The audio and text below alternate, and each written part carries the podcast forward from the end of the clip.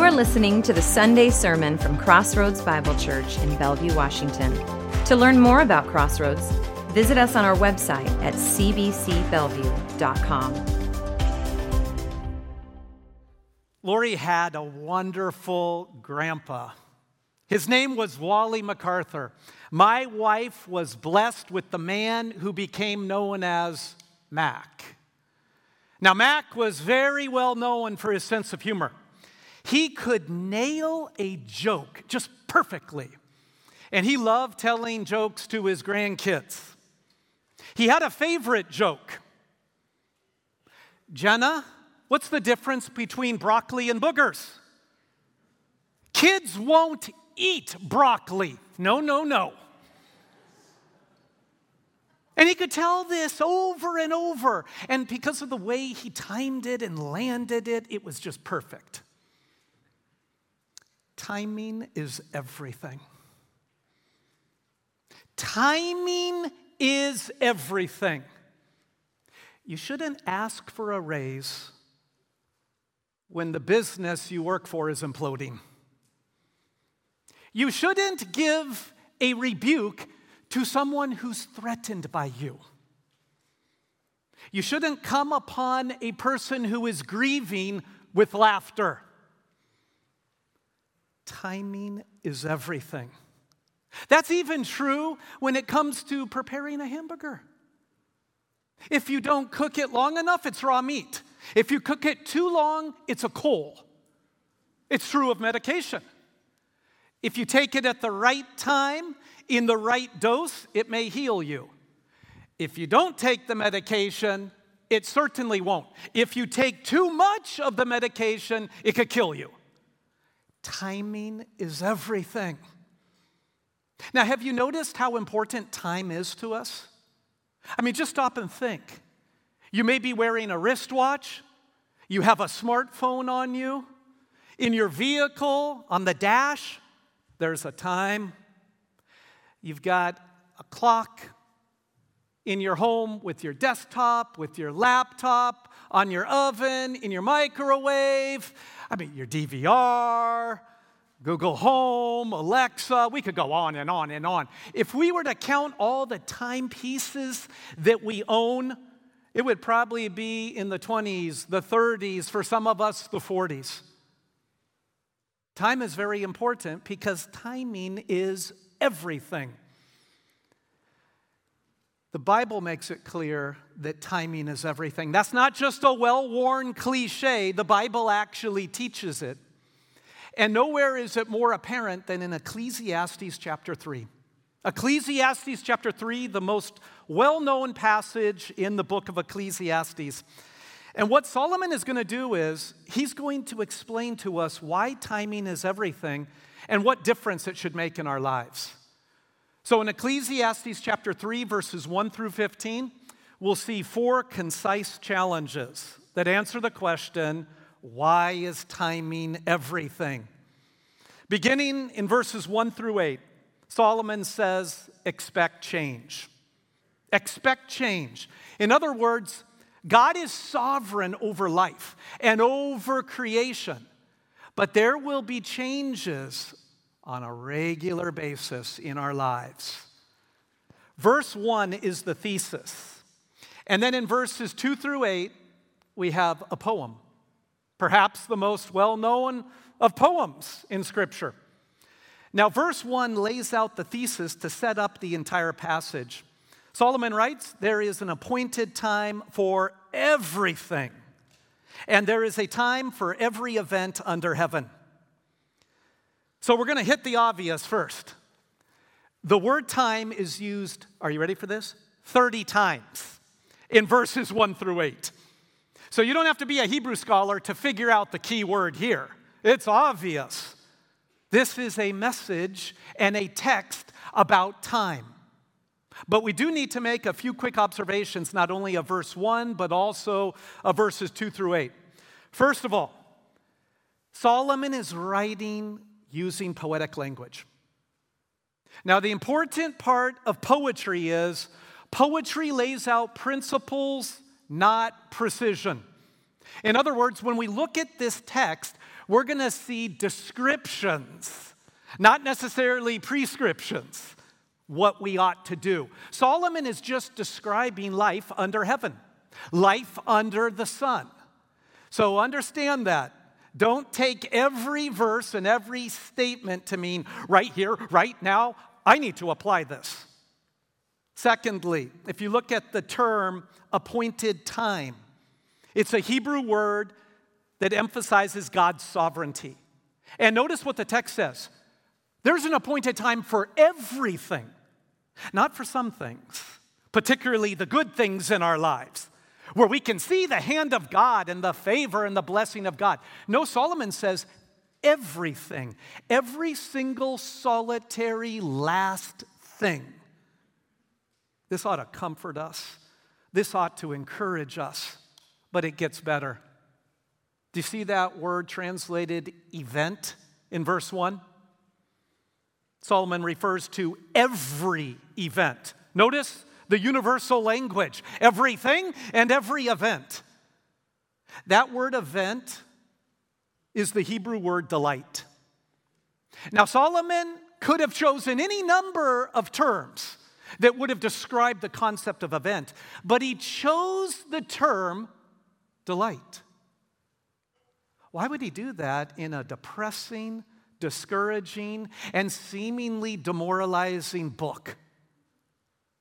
Because throughout the book of Ecclesiastes, contrary to what some would have us believe, there are glimmers of hope, and the book ends with great hope.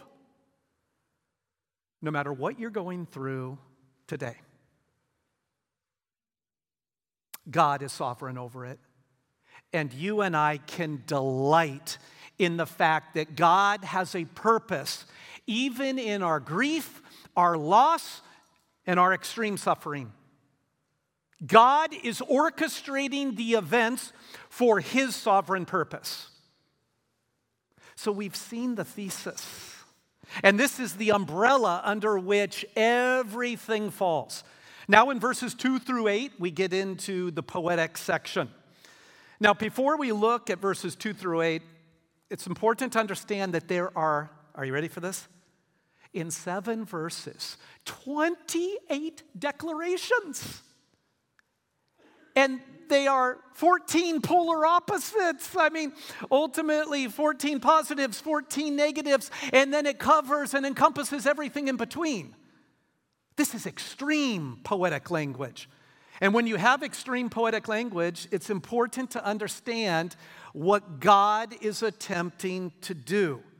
Again, it's not necessarily prescription, it's description.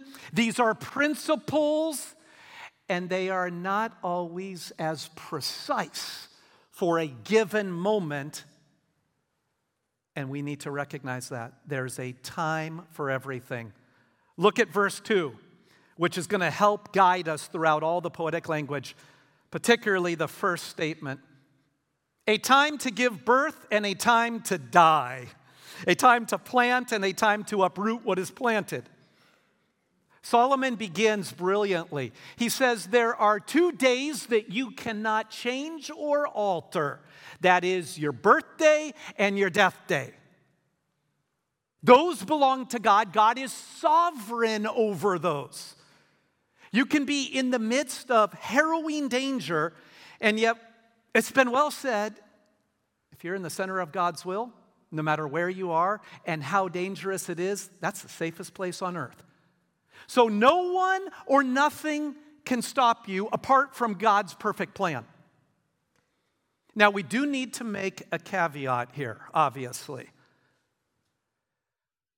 There are ways that human beings can attempt to tweak a death day abortion, murder, and suicide. And often we think that God is somehow outside of the control of these events because we may say they're sinful or evil. But here is what we need to understand. And I can't speak on this at great length right now because I don't have the time. Let me make it short and sweet. In some inexplicable and inexpressible way, God remains sovereign. I can't articulate it fully, especially with only a moment to do so, but God is sovereign. He is sovereign over nature, He is sovereign over human life, and He is weaving a tapestry to fulfill His sovereign purposes. Do I always understand it? No. Do I always agree with it? No. But that's why He's God and I'm not. We trust Him in the midst of grief, loss, and pain. Solomon even says there's a time for flowers, plants, and trees to be planted. There's a time for them to be uprooted, which is also a picture of human beings like you and me leaving one place and moving to a new destination, or ultimately rooting in the place that God has called us, both rooting and uprooting. Everything is covered in verse 2. And what we see is God is sovereign, even when it seems like life and even ministry can be a revolving door of people. Helps us to realize not to take ourselves too seriously and to take God seriously and to invest in this life and in people while we can. In verse 3, Solomon gives a rather unusual statement. Solomon writes, A time to kill and a time to heal a time to tear down and a time to build up. Now, some of you, when you read verse 3, you're thinking, this is not a description, this is a prescription. I, I have a hit list. I, I, I have some people that I would like to take out or have taken out. I've got the proof text. The preacher just said it. We need to be very careful here. This is not a license to kill specifically to murder. Understand this the term that Solomon uses is not the Hebrew term for murder. That term is used in Exodus 20 when we're going through the Ten Commandments Thou shalt not commit murder. This is quite different. This term can be used in a context of capital punishment, it can be used in a context of self defense, and even just war which the scriptures do detail. So we have a time to kill and a time to heal. We have those two extremes. And then if you look at verse 3, the tearing down and the building up, that can deal with everything from the construction of homes to nations, but often in the Old Testament, it deals with the construction and the building up and the tearing down of human life that comes with the fleeting nature of life and the fragile nature of our lives. Solomon is helping us to understand timing is everything, and time moves with ebbs and flows. And yet, God is over it all because He's large and in charge. In verse 4, Solomon says, a time to weep and a time to laugh, a time to mourn and a time to dance. How about that extreme language? You've got polar opposites here. I've already said to you that our congregation is going through a very difficult season with a number of deaths, with some near deaths, with tragedy, both within our congregation and outside of our congregation, with some of our loved ones and friends. Solomon would say there's a time for weeping. And there's nothing unspiritual about that. In fact, it's often the godliest thing that we can do for ourselves and for those that we are in relationship with. Just stop and think about this. In John chapter 11, when Jesus witnessed Lazarus in the tomb. Lazarus was one of his best earthly friends. He wept, knowing full well he was going to raise Lazarus from the dead within a matter of moments. He still wept for a number of reasons. In Matthew chapter 26, when Jesus is going to be betrayed and he's going to go to the cross, he weeps, he grieves. Yet he knows he's going to be resurrected. Jesus understood the importance of grief. And he was the most spiritual and godly person who has ever lived or will ever live. If you're in the midst of grief right now, grieve. Let it run its course. Don't try to short circuit it. And don't even let the people in your life short circuit it because it will rear its ugly head at a later time when you don't want it to.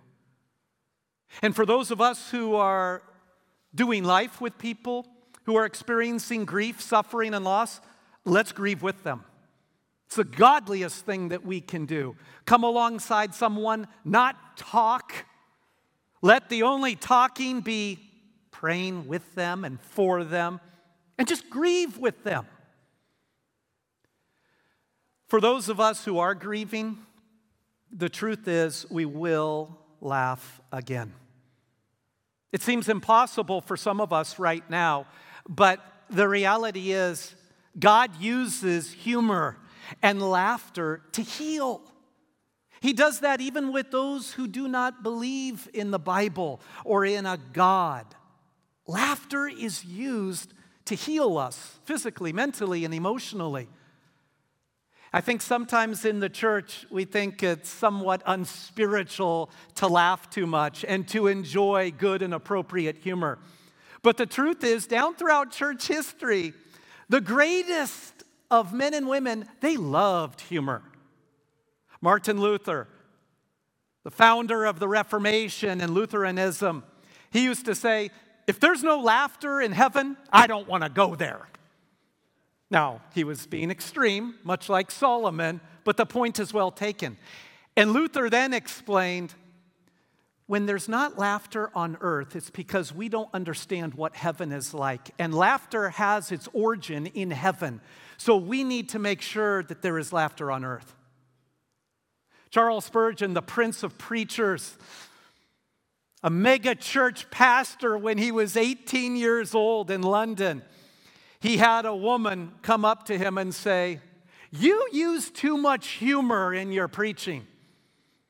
And Spurgeon, without missing a beat, said, You have no idea how I hold back. C.S. Lewis said, The greatest sound to his ears was a hearty laugh from a man.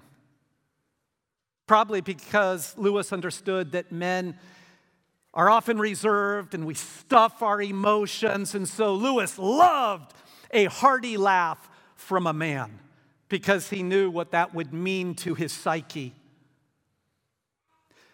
I always think to myself when it comes to life and ministry, if I don't have a sense of humor, if I don't maintain my sense of humor, I will not persevere in life or ministry. If I'm honest with you, my life is too hard. And the life that I am in the midst of right now, without going into detail, it is flat out difficult. And if I don't learn to continue to laugh, I'm not going to make it. And you're not going to make it in the midst of your circumstances, in the midst of your tor- turmoil. If you don't learn to laugh and to enjoy the company of people who are filled with humor and joy, Know that that will provide your healing in the course of time. In verse 5, we come to a very odd verse, and this is the most difficult verse in the entire poem. And most of us don't know what to do with it because there's so many different possibilities. But I'll make it quick and painless for you. A time to throw stones and a time to gather stones, a time to embrace and a time to shun embracing. While there are many interpretations, the best interpretation, as far as I'm concerned, is this is referring to being in the midst of war, throwing stones on enemy ground, and then at some point when there's a time of peace, collecting those stones and allowing replanting to occur. And Solomon says there's a time for hugging and there's a time for no hugging. In other words, there's a time for everything. That's what he's arguing, but he's arguing in the realm of extremes. Now, in verse 6, he says, A time to search and a time to give up is lost, a time to keep and a time to throw away. I love this verse. This is one of my favorite proof texts. It's a proof text that some people use for garage sales, but I don't do garage sales. I do shop at Goodwill. So some of you have questioned my choice in clothing. That's because I only shop at Goodwill and Salvation Army and some other places like that. And so what Solomon is suggesting is in this verse about possessions, there are times where we should give away, there are times where we should accumulate. And there is a season for everything. Now, I can't help but say on the east side of Seattle, there's great relevance in this verse for us because most of us, we need to be giving away. We need to be going through our closets. We need to be going through our attics and our garages. And we need to be finding ways to unload possessions instead of hoarding possessions. But along with that, there's guilt free Christian living. God gives us good gifts. God is a generous God. And sometimes, because we're so cautious of the prosperity gospel movement, as we should be, that's a doctrine of demons, but we sometimes forget the fact that God gives good gifts, and we need to celebrate those good gifts instead of wallowing in guilt and shame. God has been good to those of us who live in this region of the country and those of us who are living at this time in human history. In verse 7, Solomon has a powerful verse a time to tear apart and a time to sew together, a time to be silent and a time to speak. What I love about verse 7 is Solomon comes back to grieving and suffering loss. But this time he intensifies it. He moves from grieving really into ancient Near East mourning. See, the language depicts what happened in the Old Testament among the Israelites. When they were going through a time of sorrow or grief, they tore their clothes, they shredded them, they put on sackcloth, they put ashes on their head, and they didn't talk to people. They knew how to grieve, they knew how to mourn. But they also understood that after the time of mourning was complete, they would sew back their garments. They would begin to have normal or typical conversation, and they would go on with their lives once again. What I find so beautiful is many of us don't know how to grieve or mourn. And that's where the ancient Near East believers are one up on us. And we need to learn how to grieve and mourn, knowing that we don't do so as those without hope, as Paul says. But there's a healing that takes place when we grieve that way for ourselves and with others, knowing that we're in a cursed and sinful world. If you'll notice, the emphasis in verse 7 is that we need to talk less and listen more. I'll be honest, I talk too much. Now, I don't talk as much as some of you, but I talk too much. In my silence, I have never once lost my integrity. Not once. But there have been countless times even as recently as this past week, when I have opened up my mouth and I have sinned. I have sinned against God, I have sinned against others. If I could just keep quiet, my life and my ministry would be so much better. And that, that's true for all of us. May we be quick to listen, slow to speak, and slow to get angry. May we focus in on using caution with our speech. Because here's the thing when you do finally speak, then your words mean something. People are like ready to listen to you then. If we're just blabbing and blabbing and blabbing, and if we're over speaking, people tune us out and our words lose their power. Solomon concludes this poem in verse 8 with the most well known verse in the poem. Now, for some of you who remember the Byrds, I won't go into this because most of us, myself included, were not alive. They wrote a song, Turn, Turn, Turn. 3,000 year old poem that they put to a song that made it to number one.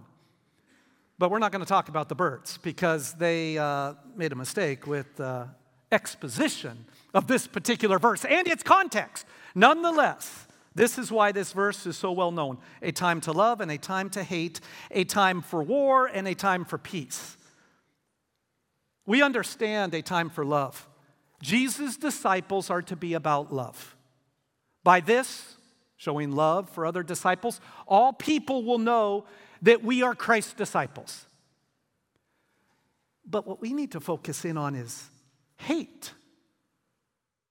Because we don't understand that concept. There is such a thing as holy hatred. We should hate alcoholism, but we should be compassionate for those who are ensnared in alcoholism. We should hate sexual immorality, but we should recognize that there are no sexual saints, including your pastor, and we should have compassion and tenderness with those who are caught in a cycle of sin and addiction. We could go through so many sins that God says He hates. Even sins like pride and gossip and envy. But the bottom line is this we should hate the sin instead of coddling it, but we should have such a tender affection and such a mercy and compassion for those like us who are caught in sin. Solomon is clear whether it's war, whether it's peace, whether it's life or death, or all the extremes in these seven verses, there's a time for everything, and in the midst of time, we need to expect change. Because we can go from one experience to the next in the course of a day, or in some cases, a week, a month, or a series of years. We need to expect that, that things are going to change. That's the first challenge. The second challenge is found in verses 9 through 11, and that is ultimately accept limitations. Solomon is going to say, in light of the fact that God is God and we are not, we need to accept the fact that we don't understand Him or His ways. In verse 9, Solomon asks a question. It's a rhetorical question. What profit is there to the worker from that in which he toils? This rhetorical question expects a negative answer. Nothing. There's no benefit to the work under the sun. And yet, there's that glimmer of hope that comes shining through that because God is a sovereign God and He's over all the circumstances in life, we know that even in our work, which Solomon would say is havel, it's fleeting, it's futile, ultimately speaking, it's still a form of worship to God and we need to recognize its value to a sovereign God.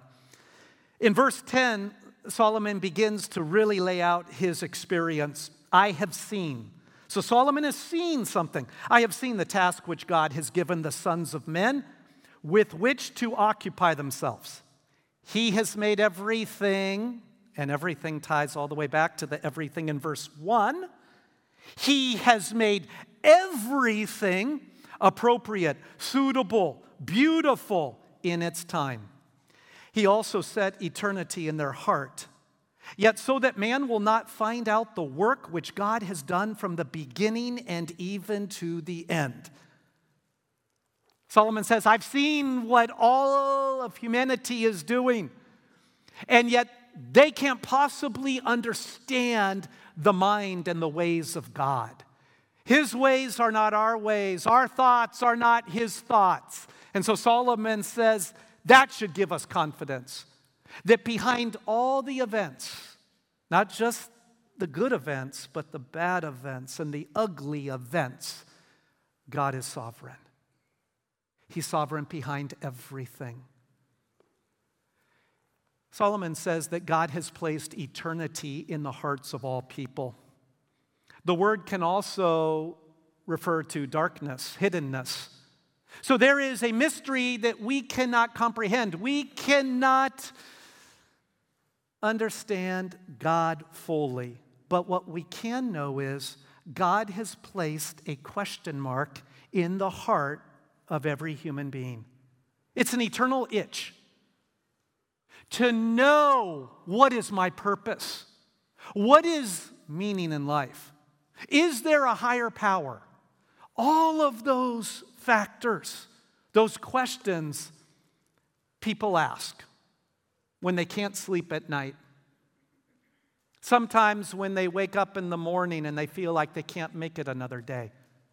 Christians and non Christians both ask those questions.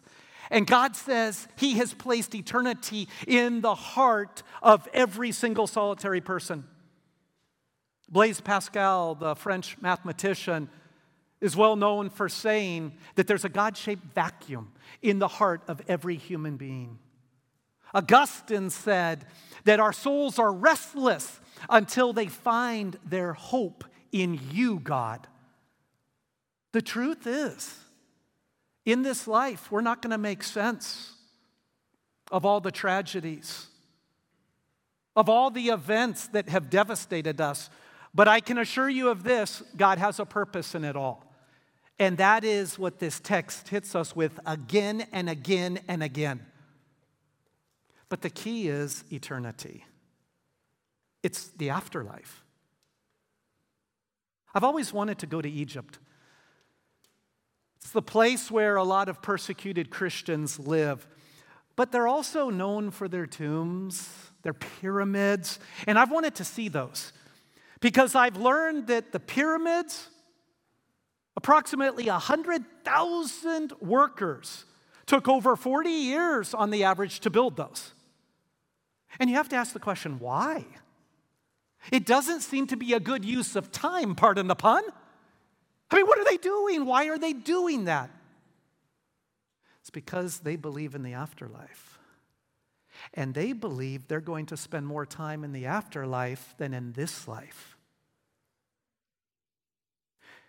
21st century Christians could learn a lesson from the Egyptians who built the pyramids and the tombs. Because while their views of the afterlife are skewed, they at least invested in this life in preparation for the afterlife. May we do the same. May we recognize that this life is a breath, it's a vapor, it's a mist. It's here today, it's gone tomorrow. And we need to ensure that we understand eternity is based upon God and His purposes. So we've seen ultimately that we need to expect change and accept limitations. Now things get good. Solomon is going to give us a third concise challenge. And I love this one enjoy life. Enjoy life. Verses 12 and 13. Listen to these words. Solomon ups the ante. He goes from I have seen to, in verses 12 and 14, I know. I've experienced this. I've learned over the years. This is so good. I know that there is nothing better for them than to rejoice and to do good in one's lifetime. Moreover, that every man who eats and drinks sees good in all his labor. It is the gift of God. Go back to verse 12. Do you see that phrase, nothing better? This is the second of four nothing better passages. Solomon says that while you're passing through this life, on the way to the life to come where you experience true life, enjoy your life. Enjoy the process. Understand that each day that you're alive is a gift from God. Understand that God is giving you good gifts to enjoy. See, you don't know, and I don't know how long we're going to be alive. We don't know how long our loved ones are going to be alive. We've got to make the most of it. Eat ice cream this evening. Play in the rain with your kids. Watch a rom com with your wife. Hang out with your single friends. Do life in community with them.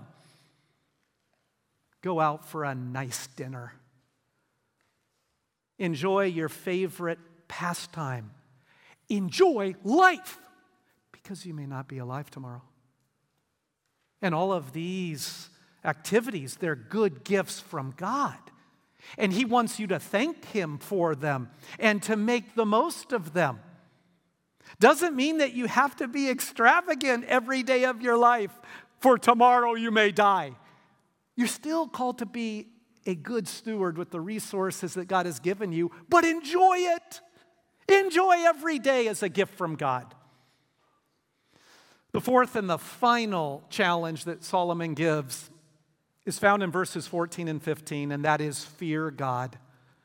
Solomon is going to say that is the reason that you were created. It's your calling in life, so be about it. Solomon again writes, I know that everything, you see that use of everything? He's just nailing that. I know that everything God does will remain forever. There is nothing to add to it, and there is nothing to take away from it. For God has so worked that men should fear him. This is good stuff. Solomon is speaking about God in the present, and he's saying the past is in the present to God. The future that has yet to be experienced by humanity, that's in the present tense for God. Everything is a part of God's perfect plan and his perfect timing. And so Solomon says, Here's my bottom line fear God. Now you may be saying, Keith, I don't know what it means to fear God. I mean, that just sounds like some old school church language. I think the reason we don't fear God is we can't see Him experientially, we can't touch Him, we can't have that one on one personal conversation like we do with a human being. But I've been to Niagara Falls, the Grand Canyon, and the Swiss Alps. And so have some of you, and you've seen other majestic parts of the world. And when I have been in the presence of these places, I have sensed the awesomeness of God. There's been this sense of awe and trembling. And I've said, if this is God's creation, who must the Creator be? Fearing God means not just having awe for him, not just having reverence for him. As one commentator has put it, it means trembling trust. We quake before a holy and righteous God. Yes, we stand in awe of him, but it doesn't stop there. It moves to trust and obedience, I would argue, particularly in the midst of personal suffering when it's easy to fall away from God and to rebel against God. If we were to boil down this text, these 15 verses, what we would say is God's perfect timing should result in trembling trust. PT, not physical therapy, perfect timing. God's perfect timing should result in trembling trust. So, what does it mean to have this type of trembling trust? Verse 15 summarizes everything that has been said that which has been already, and that which will be, and has already been, for God seeks that which has passed by. Verse 15 continues the argument of verse 14, which, by the way, is the key verse in this passage. So you should circle number 14 in your hard copy or in your electronic device. The passage has been arguing God is sovereign over everything and everyone. There are no accidences, there are only providences. God is sovereign. And if I could emphasize anything to you, not just today, but perhaps over the course of my ministry here, it would be that.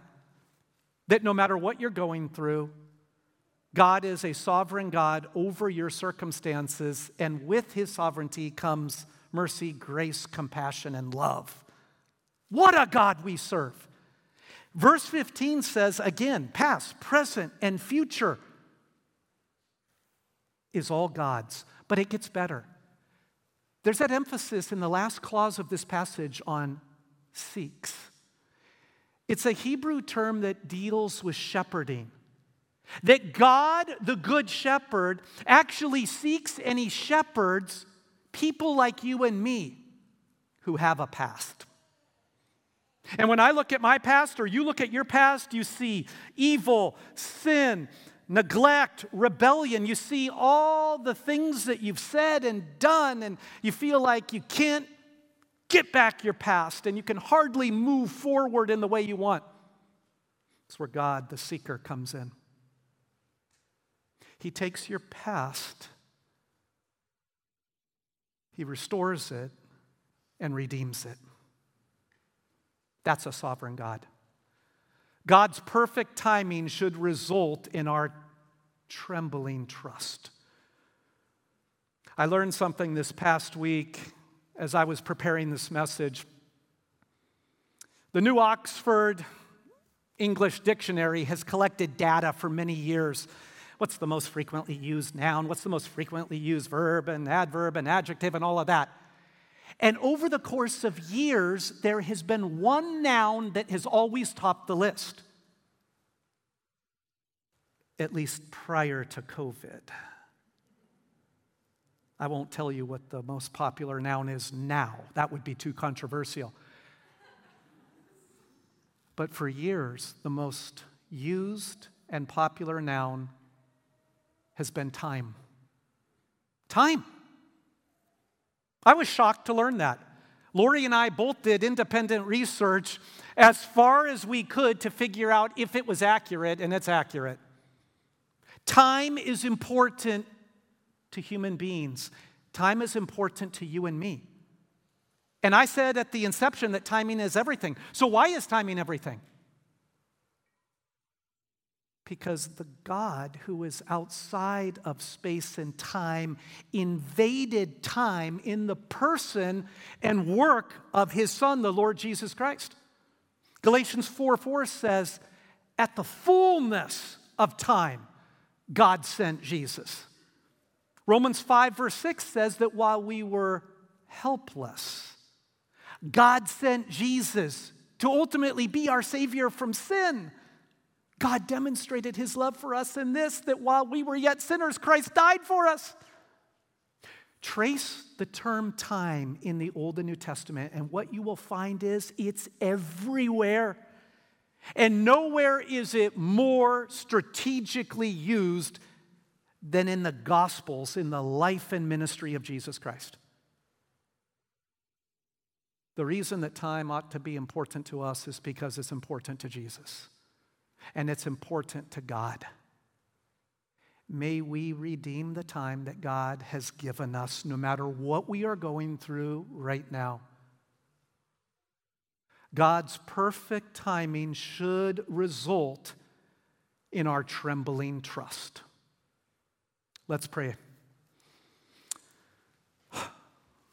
Father, we come before you as humble and broken people in need of your gospel. And your gospel tells us that you entered human history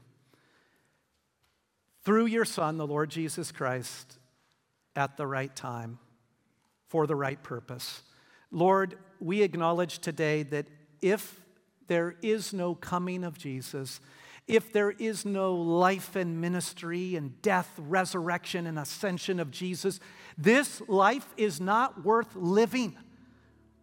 There's only significance, meaning, and purpose because of Jesus. And we just acknowledge that today.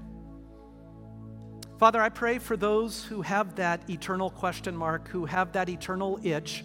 And right now, you may be here in person or watching online, and you're saying, I don't know that I've settled my eternity.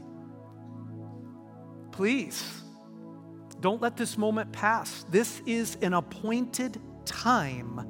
This is a delightful event under heaven where all you have to do is give Jesus your sin and he will give you his righteousness.